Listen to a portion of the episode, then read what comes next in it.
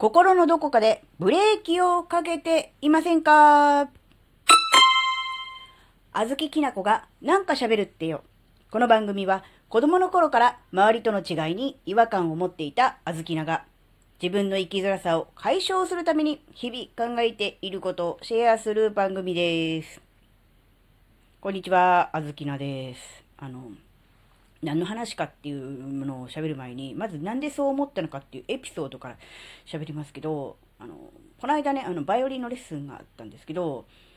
あのバイオリン、あの、やってない人、ちょっとバイオリンの、あの、動きをちょっと想像してもらいたいんですけど、あの、左手でね、バイオリンを構えます。で、音程とかを取りますね。指でパタパタやってね。で、右手、右手弓を持って、弓で、えー、弦をまあ、こするというかね、そういう動きをしますよね。で、あの、弓がね、上に行ったり、下に行ったりっていう動きをね、まあ、速かったり、大きかったりしながら、で、音をね、調節するっていうのがそのバイオリンの動きなんですけど、今回はその右手のね、弓の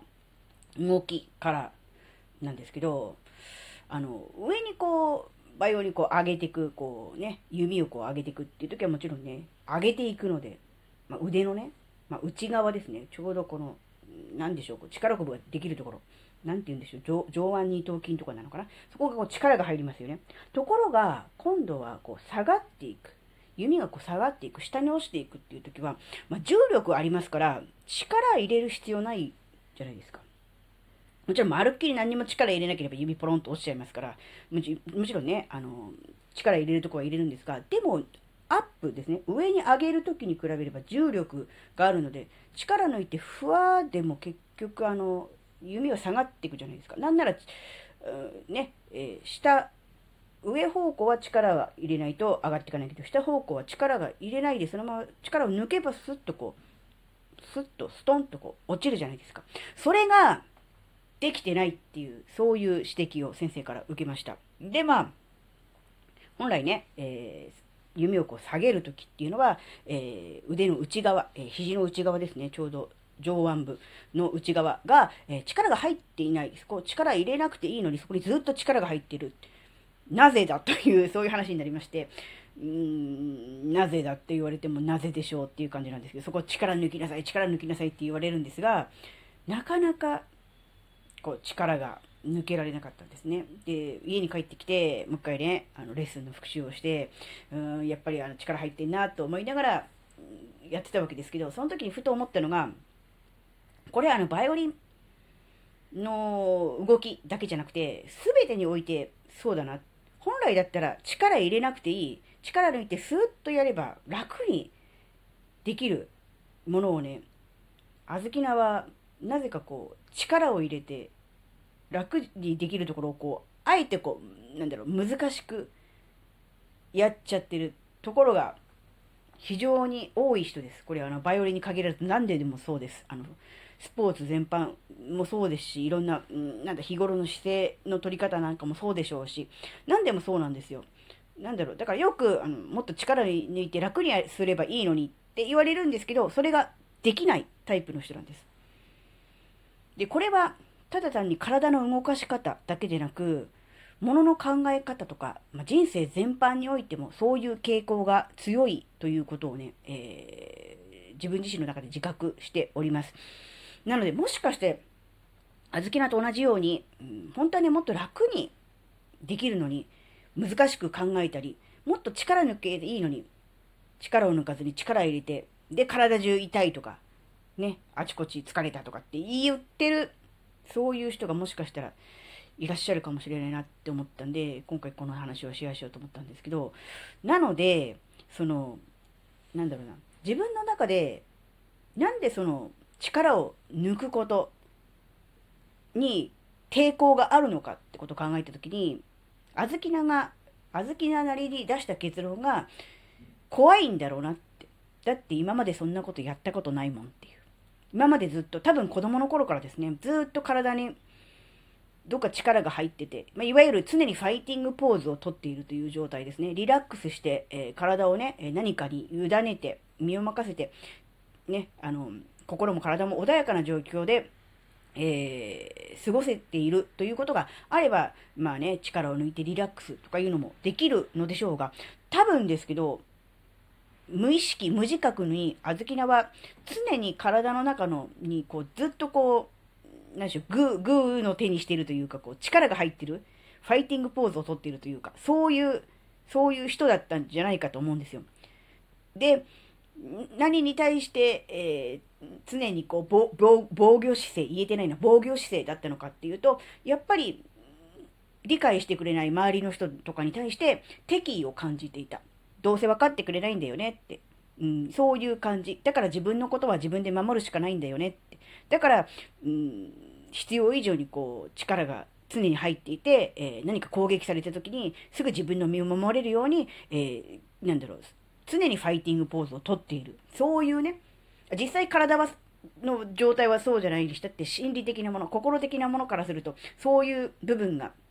すごくあった人なんじゃないかなって自分自身のことをね、えー、振り返ってそう思いました。もちろん本人は、うーん、その時そういうふうに思っていたわけではないですよ、子供の頃。ただ今、今のあずきなが当時のあずきなを、えー、思い返した時に、あ、そういう感じだったんだなって。だから、うん、言うなれば心が休まる状態が ない状態、うん、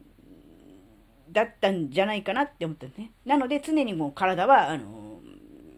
戦闘態勢というか緊張している状態。で、心も、うん、落ち着いてリラックスするっていうことがなかなかできない。できにくい、そういう人。何か環境的にそういうものがあったとかではなくて、それは多分、小豆菜の性格的なもの、特質、特性的なもので、何かこう、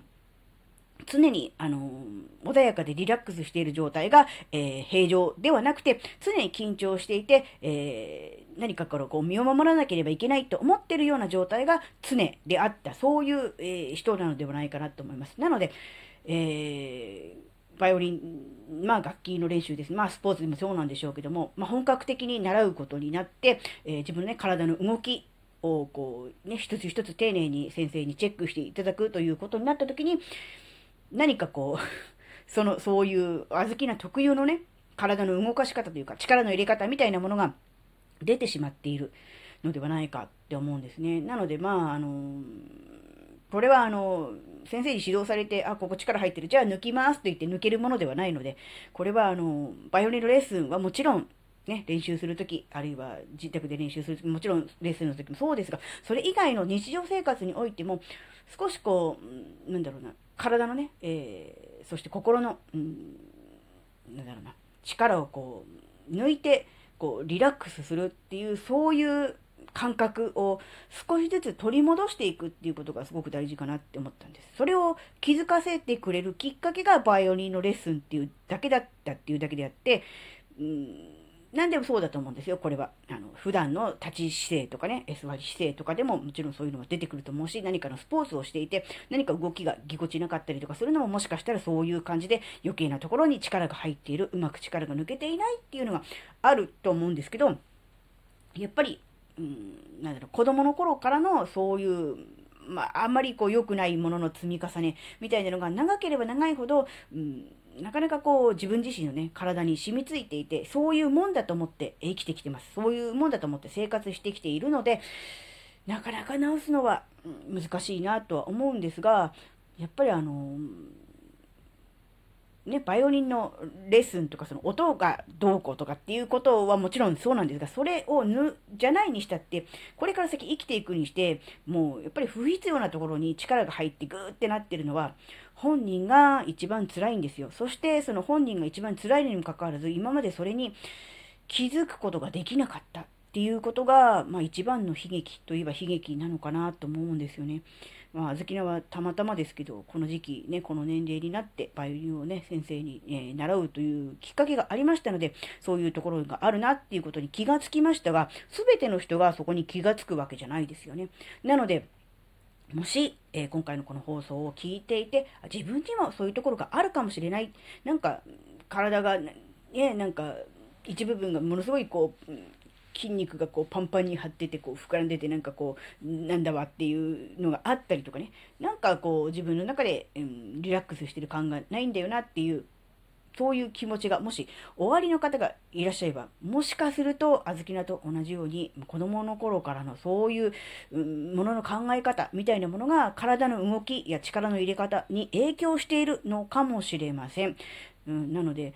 具体的にね、どうすれば治りますよとか、どうすれば緩みますよっていうことは、まずは、あずきなは専門家でもないですし、今、ね、あずきなもそういう状態だったっていうことに気づいただけですが、気づいたっていうだけでもだいぶ違うと思うんですよ。うん。まず気づくことが大事。で、自分にはそういう特徴があるんだ。そういう体の動かし方をしていたんだっていうことに気づくことによって、じゃあどうすればいいかなっていうことは、また自分でね、あの、情報を取りに行くとか、あるいはこうね、そういうの専門で見てくれるところがあるのかどうかもわかりませんが、そういうところに行って見てもらうとかっていうのもできるじゃないですか。なので、まずは気づくこと。が大事かなって思ったので、今回この話をシェアすることにしました。はい、えー、今回のお話があなたの生きづらさ解消のヒントになればとっても嬉しいです。ここまでお聴きくださりありがとうございました。それではまた次回お会いしましょう。バイバーイ。